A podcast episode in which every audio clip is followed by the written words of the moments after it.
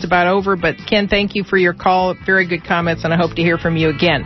Our next program will air the fourth Friday in September. The producers for, producers for Education Today are Kevin Cartwright and Jaron Epstein. The board op for today's program is Gary Baca.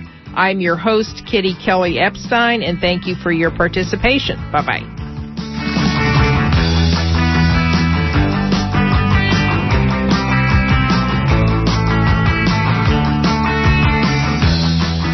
You tune to listener-sponsored grassroots radio KPFA and KPFB in Berkeley, as well as KFCF in the Valley of Fresno, and online all around the world at kpfa.org. Now stay tuned for Cover to Cover.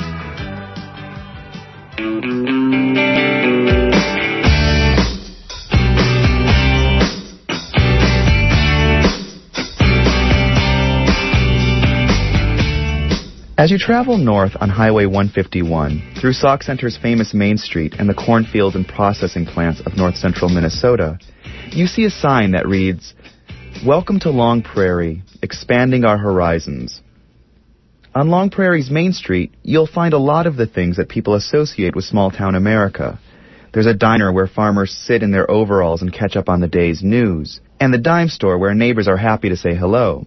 But if you ask a lot of the residents here, you might hear more about how much things change than how much they stay the same. Long Prairie is going through an amazing transformation as Mexicans and other Latinos migrate north. A few doors down from the diner and the dime store, there's a new kind of business. It's here to serve a new population, Mexicans who come here looking for work and who sometimes stay permanently.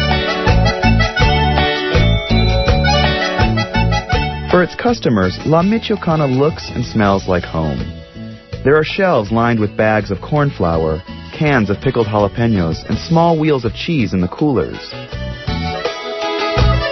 But what really brings in the customers are the bright red, yellow, and green sodas. These syrupy drinks are a big draw for the after school crowd, and for Mexican teenagers living in Long Prairie, they bring back memories of their origins in rural Mexico. But now their home is rural Minnesota. Hanging around with friends, we play basketball, soccer, fish. We do all kinds of stuff. you know, I in the lake, Lake Charlotte. I want to go with my boyfriend and jet ski and stuff like that. I like to play soccer and go with my friends to see his girlfriends or something. Um, on the weekends, I go like dances, Mexican dances. Just they make them here in Long Prairie in the VFW. They just have DJs, or sometimes they bring like Mexican groups and stuff. I like cumbia. I love cumbia. That's my favorite. These kids act and sound like typical teenagers that you'd find anywhere in the United States. But their lives tell a story about a problem affecting communities across the nation.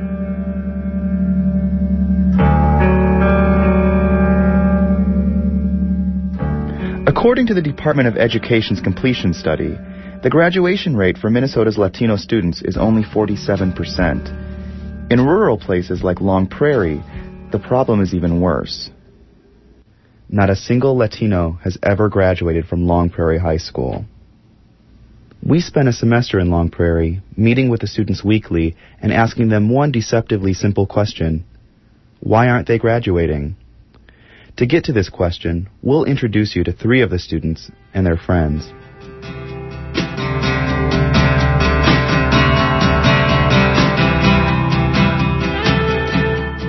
I've been in band.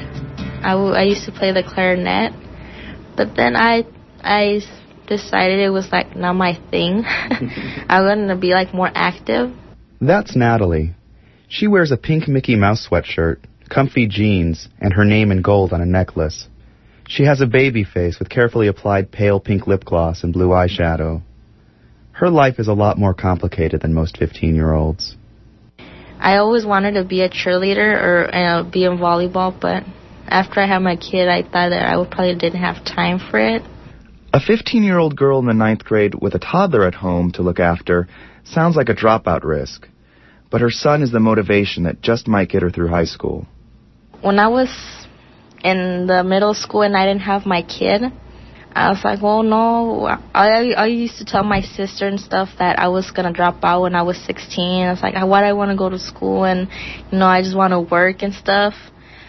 But then after I had him, it's like I can't because if I don't give him a future, you know, if I don't get one, what's he's not gonna be, you know, who is who's gonna be his role model and stuff. Then there's Elizabeth.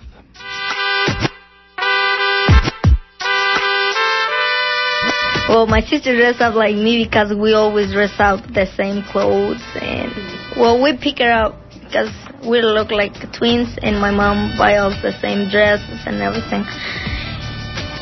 And I always match match out with my clothes. Elizabeth is hard to miss. She's got long brown hair dyed with flashy bronze streaks. With sparkling makeup, pleather capri pants, and stiletto heels, she looks like a Mexican pop star. Her outrageous look belies her status at Long Prairie High School. Elizabeth is poised to become its very first Latino graduate. If she makes it, she'll be the exception to the rule.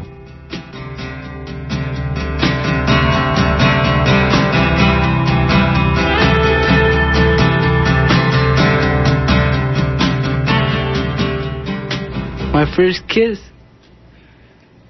I don't know who it was. I just grabbed somebody in the dance and I gave her a kiss because I felt that I wanted to kiss somebody.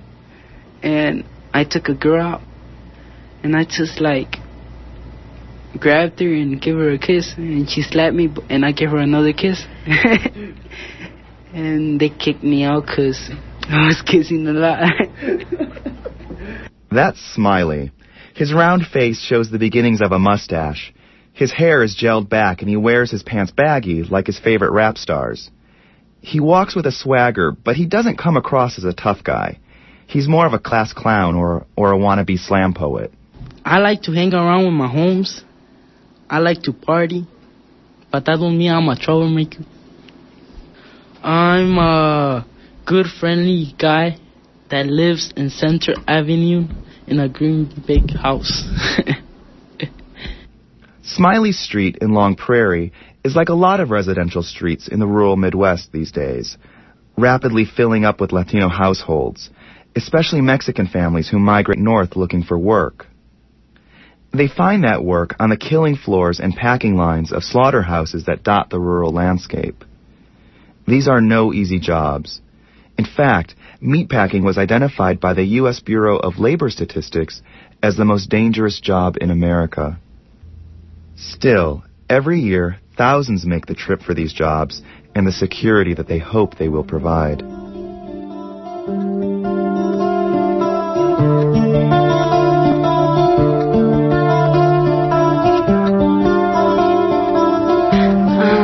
I was born in Michoacan, in Puruándiro. Um, I born in Mexico City, and I get in Long because my my parents moved here to work to get a better life. We decided to come here because because we don't have a lot money to buy meat. Teachers told me that we were gonna move to a place named Minnesota. I didn't even know where it was. Yeah, and my mom just one time she decided that she wanted to go somewhere else where she could get a better job. I got from school and she just told us pack your stuff up we're leaving and it's like you know where where are we leaving because it was just like quick you know we didn't have nothing planned or anything We're moving to to America, and I said, "What? I don't want to move." The, the way we got to here to Long Prairie is because my uncle, he he moved here, and then he told my dad about it that there was work here. We just started to live here. He knew a supervisor here at the Long Prairie packing plant, and he did us a favor to put my dad in the packing plant. That's how we ended up here in Minnesota. i've been here six years already Yeah, so I have like almost four years here. In Long Prairie, like four years, I think. Along with workers come families. Long Prairie High School principal Jerry Turner has seen firsthand how the influx of Latino families has affected not only the community at large, but specifically the high school, as it is faced with the challenge of meeting the needs of a new population of students. I think I saw Mexican kids five years ago for the first time. Uh, that has uh, changed the demographics in the sense that now 20% of our student body, uh, five years later, uh, are Mexican students. The school itself looks like any educator's dream. Pristine hallways, smiling teachers, and a state-of-the-art computer lab. Students appear to mix in the hallway with ease. It's really easy to see how students would find a sense of belonging here. But not all students do. Yeah, you know, like in the lunch line, yeah, some couple girls say that. Like, why you come here? Go back to Mexico. What are you doing here? Stuff like that. But I don't understand why they say that. like, why? People just stared at me and I just keep walking. But when I get mad, I'm like, I tell them, what you looking at? Or I just try to scare them back because what they're looking at me for. and I get mad. So I tell them what, what why are they looking at me for. Three ladies. I was open my locker and then called me and pushed me on my locker, and because he don't like the Mexican, I think it was the first. We we was the first one, so I don't know, and it was so bad, and I don't want to come to the school that time. It's feelings like these that sometimes keep kids from coming to school at all. The students report that it's difficult to get up for school in the morning when they are the objects of hostility and suspicion. Truancy is a big problem among Hispanic kids at Long Prairie High School, and for most students, it's the first step towards dropping out altogether. I promised myself to, like, come to school, do all my homework, behave good, and all kinds of stuff. So, the first, like, three months of school, I was cool. I was alright. So, then we started skipping, and we like we liked to skip. We thought it was fun because we didn't like being in school because it was boring, the classes and everything.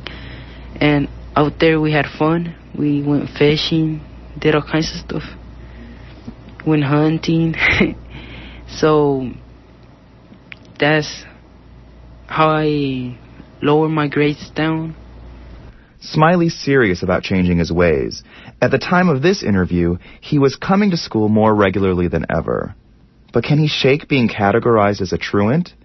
Principal Jerry Turner spends a good deal of his day struggling with the question of why Latino kids aren't coming to Long Prairie High School. Truancy is a significant problem for probably half of the kids that I deal with, the uh, our Mexican students. Uh, we have tried to bring the parents on board.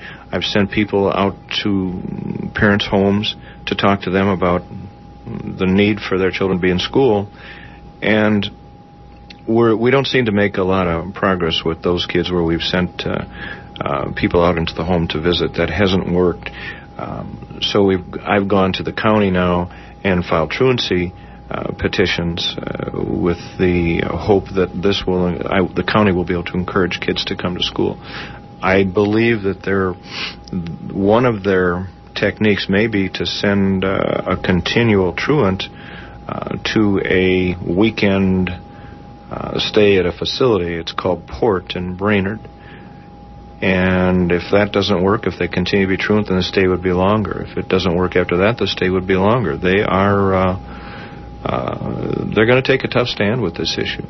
Michael Rodriguez is a professor of educational psychology at the University of Minnesota. I mean, in Agua Gorda, the high school is a, a two-room building, so you, you know you know who's there and who's not there, and you can't avoid it. You can't get away with it. Uh, hear you, you can seem to get away with it, but I, I don't think they understand the consequences of truancy. Part of his family lives in Long Prairie, and he knows the students well. I think the first test was two years ago. The principal filed a truancy report on a student, and that student was picked up by the sheriff. Truancy is a child protection issue in this country, and, and families didn't understand that.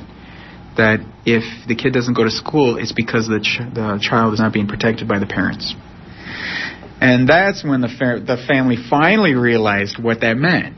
it took him having to be taken away from the family, put in a child in a uh, youth detention center in another city. And so there was a lot of talk in the community about that. And of course, there were all these rumors that the real reason he was there is because of drugs or because he beat somebody up or because of this. It couldn't possibly be because he didn't go to school. Why would they take a kid away because they don't go to school? Maybe a better question is how do you prevent Latino kids from skipping school in the first place? I think one thing would be to, to know that there's somebody there that's on their side unconditionally that will support them, that can communicate with them, a counselor. I think they really need a counselor. They need somebody in the school to remind them that there are options that follow completing high school. And those options are not available if you don't complete high school. I think something like a soccer team would help because then there's something in the school that they they could feel like they belong to. That's part of them. It's part of the school. They're part of the school. Right now, there's really nothing there that connects them to the school. The school is not, you know, they're not engaged. The school is not engaging them. They're not engaging the school. So why aren't they engaged in the school? It's in every school's best interest to keep students coming, and in Long Prairie's case, Latino students are a financial boon to a rural school facing the usual budget crises. We're going through the same kind of budget restrictions and constraints that other schools are going to, not to the degree that you see around the rest of the state of Minnesota, thanks to our Mexican population. Uh, those kids are keeping us afloat financially, so we're not having to cut a million dollars out of our budget like our neighbors to the north are or our neighbors to the south. Well, there are a couple of things. Um, one is the state aid formula that provides some something like a little over seven thousand dollars per student. Uh, then there's an additional money that's brought in because of the ELL support, additional money through Title I because the, uh, so many of the families are low-income families, and there's additional money that's federal money through the free and reduced lunch program, and then they also classify many of these students through migrant education because many of the families are also working with agricultural products. Uh, there, there are some large potato farms and other things around there. And in fact, a lot of the kids work at the potato farm in the summer. Uh, so they get additional money through migrant education. So there's a lot of extra money that comes in, not just the seven thousand dollars per kid. I, I'm sure it's well over two million dollars a year Dr. Rodriguez and other experts also agree that it's hard to integrate into the school community when most of your school day is spent segregated in the ESL classroom. School districts across the nation are trying to figure out how to challenge ESL students academically while supporting them linguistically. Natalie. It was kind of harder here in Minnesota when I came to school because in California, since I was like in I was in kindergarten, I had like Spanish teachers, and when I got here in fourth grade, there was just like American teachers, so it was hard for me because they couldn't translate in Spanish, and my English was not that good at first because I didn't. All my teachers were like Spanish teachers, so they all just talk Spanish, and Spanish was like kind of my first language, and now it's like I have to learn English, so it was harder for me because they couldn't translate. It was just English and English, and sometimes it was hard for me to, you know, understand some words. But now with the time, I've I've learned some. Principal Turner. If I sit in a class and I don't understand what's going on, and I don't know how to ask for assistance, then I I can see why I'd probably want to stay home. Dr. Rodriguez. They they have some problems with the amount the money that they can pay any one individual. So I think to, to attract a really good ELL teacher, they would have to pay them more than they pay their senior teachers. And I think the political clout there would be difficult for them to overcome. I would I would have I would encourage them to make the argument though that we need to attract highly qualified ELL teachers and this is what it's going to take. In fact, the Spanish speaking students at Long Prairie High School have dealt with a brand new ESL teacher every fall. Without a basic structure for English language learning, students get caught in a holding pattern that can seem endless. One student told us that he has been studying the same nouns and verbs for six years. With a lack of expectations for student success, students get bored and disengage. As a result, in the history of the school, not a single Latino student has ever crossed the stage and accepted a diploma. When it comes to dropping out, every student has firsthand experience. In their community, it's become a part of growing up. And my sister, she kind of disappointed me because she dropped out of school. She just never came to school and I don't know. It's, it was kind of hard because, you know, she was just always with me in school and like our same activities and stuff and I was just like gone. Actually, I was actually conversating with somebody about it right now and they're like, what I'm gonna graduate for, I'm gonna get tired of it. I'm still gonna work anyways after I graduate and this and that. I was like, yeah, but you're not gonna work in Jennie-O's after you graduate. You could go to college and have a better job and it'll be better for you. And they, I think the main reason is just to work. They just want to work, and they don't know what they're getting into because where these people are working now is really hard, and I don't think they want to go through that. But they just don't understand. is a harsh job. Natalie does know something about how hard these jobs can be. Her mom works in turkey processing.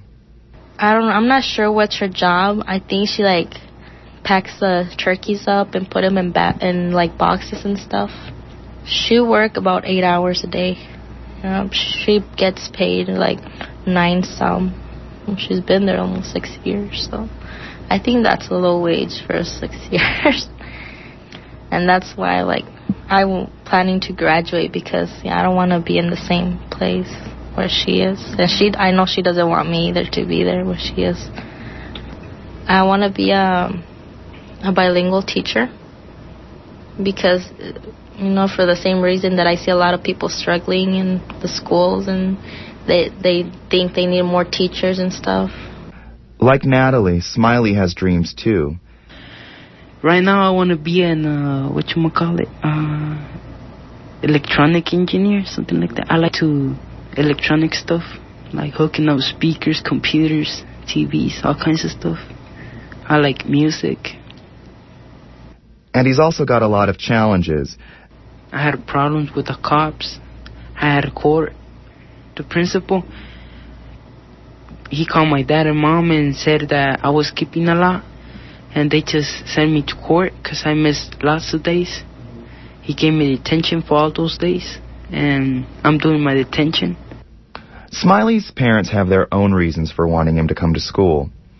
Every student that we talked to told us that for their parents, a high school education was a major factor in them choosing to come to Minnesota, a state proud of its reputation for great schools. The students find it incredible that a lot of people assume that Latino parents don't care if their kids come to school. On the contrary, it's the reason that they work so hard in the first place. My parents, they kill cows. They kill it with a gun, like in the brain, and it kills them, and then they cut off pieces by pieces and they pack it and do all kinds of stuff with it. They work 10 hours a day, so that's 50 a week. They're tired. My mom, I do like massages. I do it to her so she could relax. I turn on the TV for her, but she still has to cook because I don't know how to cook. so they told me how how hard their job was and because they show me their hands, they get locked when they go like certain fingers just get locked. They told me if I was gonna behave or what was the deal with me that I didn't do I wanted to work like them in the packing plant. They told me that it was hard, hard, hard work. That it was better off for me to stay in school because I could find an easier job. Smiley is working hard to stay in school and he might find inspiration in students like Elizabeth. She is hoping to graduate in the spring, but like Smiley, she has her work cut out for her. And like him, her parents and their dreams for her to be the first person in her family to graduate high school are her biggest motivation. My parents, they're important to we come to the school and get education and be someone in the future, you know? Because see, if you study and here in the United States, you get more I'm calling. Yeah, more opportunities to to work we think when I'm in 11th grade, everyone say if you're graduate, you'll be the first one, and my parents say I want you to be the first one, and I know you can do it, and I do it for my parents. In order to do it, Elizabeth has been attending night classes at the Area Learning Center for the last two years, on top of her regular school day at Long Prairie High and her part-time job. Elizabeth has yet to pass the basic standards test, and it's unclear whether all of her work will count towards her diploma. Still, she stays motivated.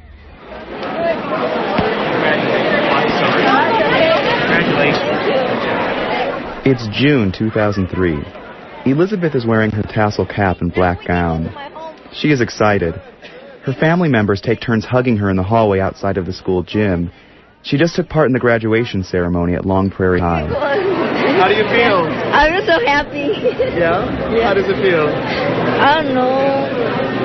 I don't know. I feel so excited, so happy. That's it. Hey, how do you feel? Your sister graduated high school. Oh yeah, I feel good. For me, it's a big thing, and for my family too. All because she's the first one in our family to graduate.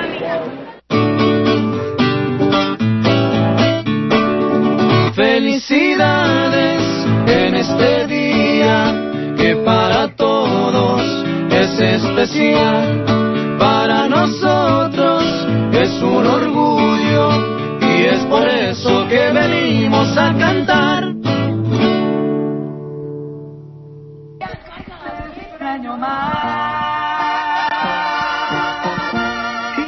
A little later, the same afternoon, in the backyard of her large but modest home, Elizabeth goofs around with her younger brother. She's pretending to be a reporter interviewing him. I can ask something about the school. Hey, this is my little brother. He is in eighth grade. Do you like the school? Yes. Why do you like the school? So we can learn English. I don't know. Well, I think you are talking English, so you must know. A party is going on, the first of its kind for Elizabeth's family. It's a warm, sunny day, and card tables and lawn chairs are set out all over the yard. Many friends are here, including Michael Rodriguez, their honored guest. Dr. Rodriguez is happy for Elizabeth, but he can't forget that today is a bittersweet occasion for the Latino teens in Long Prairie. It's not clear to me that, that anything has actually improved or anything is getting better. What what is changing is the number of kids. So one graduated. Well, there are 50. You know, when I first started working with the high school, there were there were two boys and and Elizabeth. And of those two boys, one is gone. One is still there, but he's academically disengaged. I think he failed all his classes this year. Uh, and you know, so there were those three kids at the high school, and uh, that was just four years ago. The school is not to be congratulated at this point. Elizabeth is to be congratulated.